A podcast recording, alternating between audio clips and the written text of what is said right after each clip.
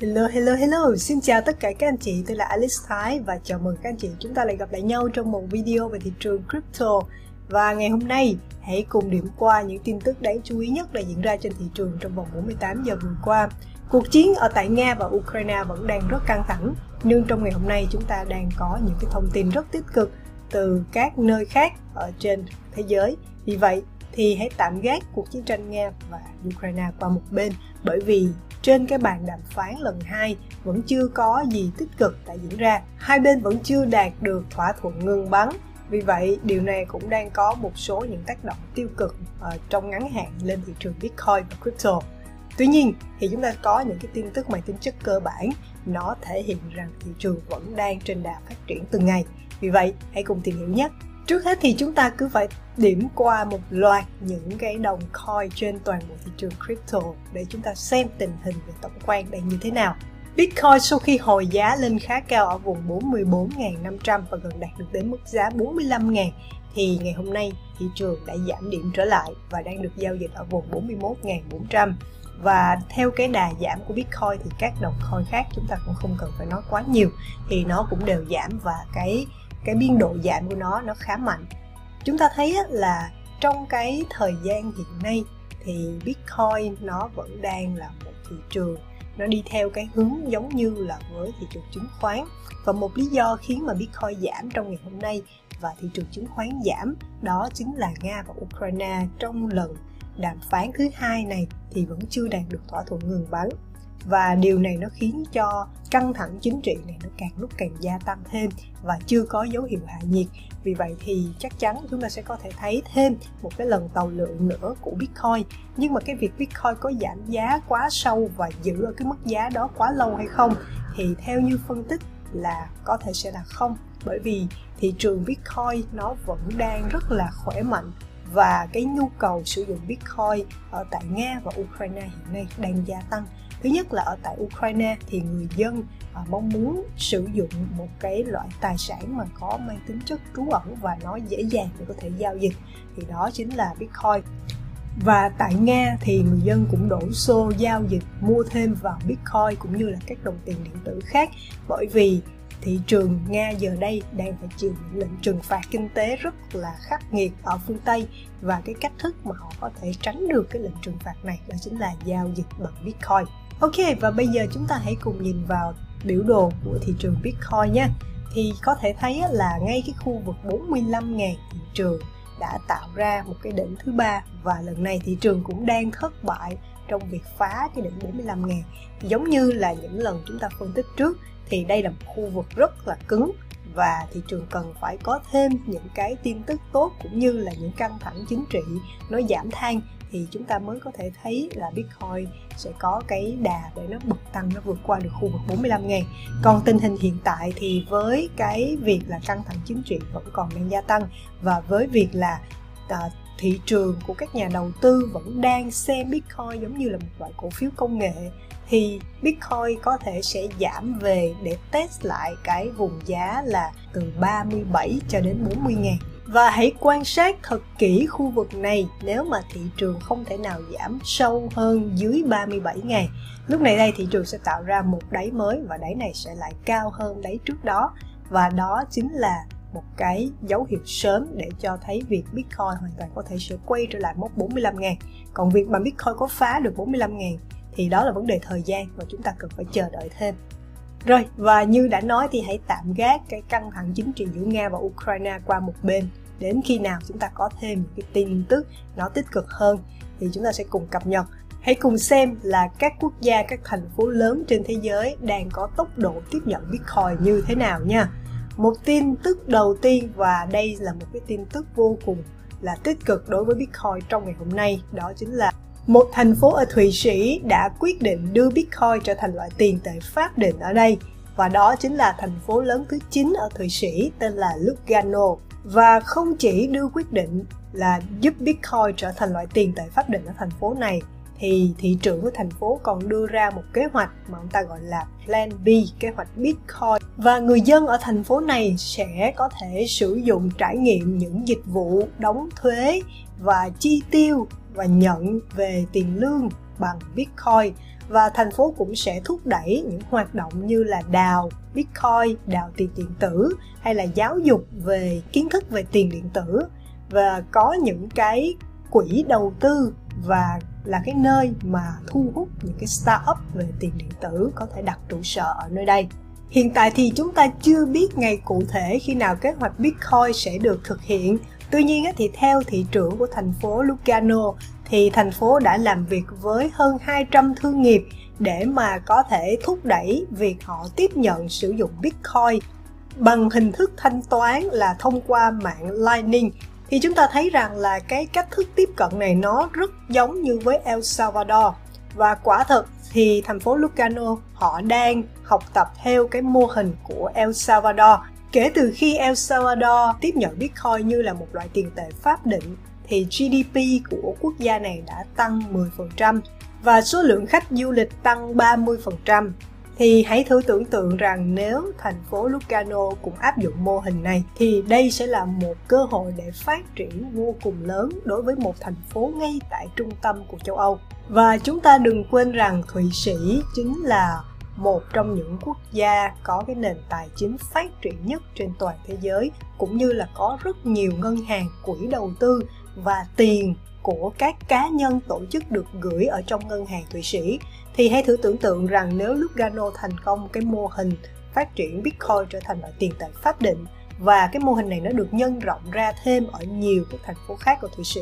thậm chí là khi mà mô hình này nó thành công thì toàn bộ quốc gia Thụy Sĩ cũng có thể sẽ áp dụng mô hình này, thì đây sẽ là một cái cú hích vô cùng lớn đối với Bitcoin. Tiếp theo thì chúng ta hãy cùng xem một cái bản báo cáo về một quốc gia rất là giàu có và có trữ lượng dầu thô cũng thuộc hàng top trên thế giới, đó chính là Ả Rập Saudi. Theo bản báo cáo này thì 77% số người tham gia vào cuộc khảo sát đều biết đến cryptocurrency, tiền điện tử. Tuy nhiên thì thật sự chỉ có khoảng 18% là thực sự mua và bán tiền điện tử. Và chúng ta hãy cùng tìm hiểu kỹ hơn bản báo cáo này và xem là có cơ hội nào cho các nhà đầu tư hay không.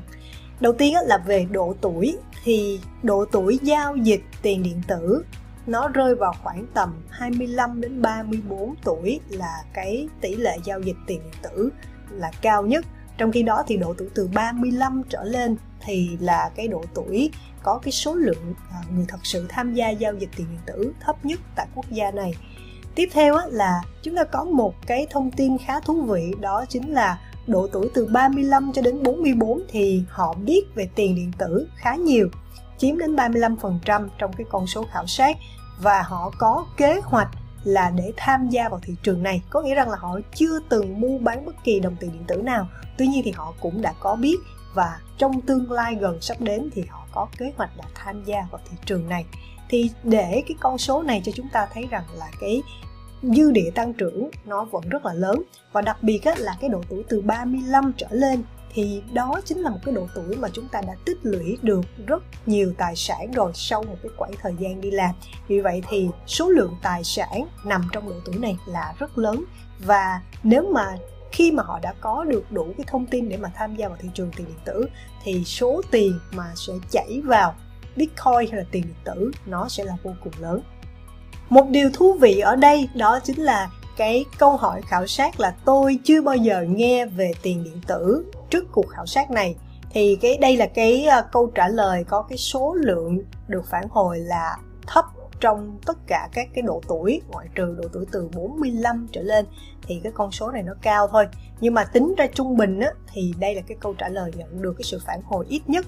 Cho chúng ta thấy rằng là thị trường crypto đã bao phủ được đến tất cả gần như là tất cả các độ tuổi ở tại quốc gia này. Và cái việc là họ có quyết định tham gia đầu tư vào hay không thì nó phụ thuộc vào việc là giáo dục nữa. Có nghĩa rằng là hiện nay thì cái thông tin về crypto nó vẫn đang còn có những cái ý kiến hai chiều. Đó chính là những cái thông tin tích cực và những thông tin tiêu cực. Thì cái việc là à, khi mà tiếp nhận quá nhiều những thông tin tiêu cực thì chúng ta thường có xu hướng là ngại và sẽ chưa có ý định để đầu tư vào đó. Tuy nhiên thì đây chính là một cái cơ hội để cho thị trường vẫn còn có cái dư địa tăng trưởng. Bởi vì nếu mà ai cũng biết đến thị trường tiền điện tử và ai cũng đầu tư rồi thì lúc này cái dòng vốn nó sẽ không có đổ vào nữa. Và lúc đó thì nếu mà chúng ta mới đầu tư thì cái thời điểm đó nó chính là đã quá muộn rồi. Và tìm hiểu kỹ hơn lý do tại sao những người tham gia vào cuộc khảo sát chưa đầu tư vào thị trường tiền điện tử, thì chúng ta có những cái câu trả lời. Đầu tiên đó chính là 37% người phản hồi nói rằng thị trường tiền điện tử quá biến động và không ổn định. Lý do thứ hai 36% đó chính là không có kinh nghiệm để đầu tư tiền điện tử và lý do thứ ba đó chính là tôi cảm thấy rằng là đây là một cái hình thức đầu tư chưa có hợp pháp đó là top 3 những câu trả lời của các ờ, người được khảo sát, lý do tại sao chưa đầu tư vào tiền điện tử. Và một số những cái câu trả lời nó có cái phần trăm ít nhất, đó chính là chỉ có 5% nói rằng là tôi nghe được những trải nghiệm không tốt từ những người mà đã đầu tư trước. Thứ hai là tôi cảm thấy rằng là nó là một cái đe dọa về an ninh thông tin. Lý do tiếp theo là tôi cảm thấy rằng là nó đi ngược lại với những cái niềm tin về tôn giáo và tín ngưỡng của tôi ngoài ra thì cũng có một số những câu trả lời như là tôi cảm thấy chưa có nhu cầu đầu tư vào tiền điện tử. Thì theo như những cái câu trả lời này, chúng ta thấy một cái là một cái vấn đề đó chính là họ không phải đầu tư vào tiền điện tử bởi vì họ có cái cảm giác lo sợ, bởi vì đó là một cái hình thức đầu tư chưa rõ ràng hay lừa đảo. Vì cái con số thể hiện ở đây cho thấy rằng đa số mọi người đang chưa đầu tư vào tiền điện tử bởi vì họ chưa có kinh nghiệm. Như thấy rằng là 36% chưa có kinh nghiệm đầu tư vào tiền điện tử và không có nhiều kiến thức là đến 31% thì nội hai con số này nó đã chiếm hơn một nửa cái câu trả lời rồi. Còn việc là cái câu trả lời thị trường tiền điện tử nó quá là dao động, quá biến động và không có ổn định thì chúng ta hãy cùng nhìn vào những cái thị trường khác như là thị trường vàng hay là dầu trong thời gian uh, những cái cuộc khủng hoảng vừa qua thì thị trường cũng biến động vô cùng là khôn lường. Thậm chí là thị trường chứng khoán cũng đã có những cái cú sụp rất là nặng nề. Vậy thì với những cái biến động của thị trường tiền điện tử trong thời gian hiện nay thì nó đã khác xưa rất là nhiều so với thời gian mà nó sơ khai như là từ năm 2017 trở về trước thì thị trường nó còn biến động nó còn kinh khủng hơn nữa. Thì cái sự biến động của thị trường bây giờ đây thì nó đã ổn định hơn rất nhiều rồi. Thì à, cái vấn đề mà cái câu trả lời này được đưa ra có thể là do về kiến thức cũng như là những cái nỗi lo sợ trên những cái phương tiện truyền thông báo đài à, đã tiêm nhiễm vào đầu óc của cái người được khảo sát. Thì đó là một cái lý giải cho cái câu trả lời của họ. Nhưng mà cái cơ hội ở đây đó chính là số lượng người cần được hiểu thêm biết thêm về những thông tin kiến thức về tiền điện tử vẫn còn rất nhiều. Và đây chính là cái cơ hội để chúng ta có thể đầu tư từ sớm. Và khi mà cái làn sóng chúng ta gọi là mass adoption có nghĩa rằng là làn sóng những cái nhà đầu tư mới tham gia vào thị trường nó gia tăng. À, những cái nhà đầu tư thì chúng ta còn gọi là f0 đó. Thì đó sẽ là một cái dòng tiền khổng lồ nó đổ vào thị trường. Và nó sẽ là cái à, cái động cơ để mà thúc đẩy thị trường tăng trưởng trong thời gian tiếp theo thì đây, sau cái bản khảo sát này, chúng ta thấy rằng là cơ hội và đầu tư vào thị trường này vẫn còn đang rất là sớm. Và nếu mà chúng ta đầu tư ngay từ bây giờ thì đây chính là cơ hội để chúng ta liên tục tích lũy tài sản và gia tăng tài sản của chúng ta gấp nhiều lần trong thời gian tiếp theo. Ok, và đó là hai thông tin nổi bật nhất trong video ngày hôm nay và nếu các anh chị chúng ta thấy video này bổ ích, thì hãy để lại một like và một subscribe nha và đừng quên nhấn chuông đăng ký theo dõi bên dưới để có thể nhận được những thông tin mới nhất từ chúng tôi. Chúng ta sẽ gặp lại nhau trong những video kỳ sau với nhiều thông tin thú vị và bổ ích hơn nữa. Xin chào và hẹn gặp lại. Bye bye!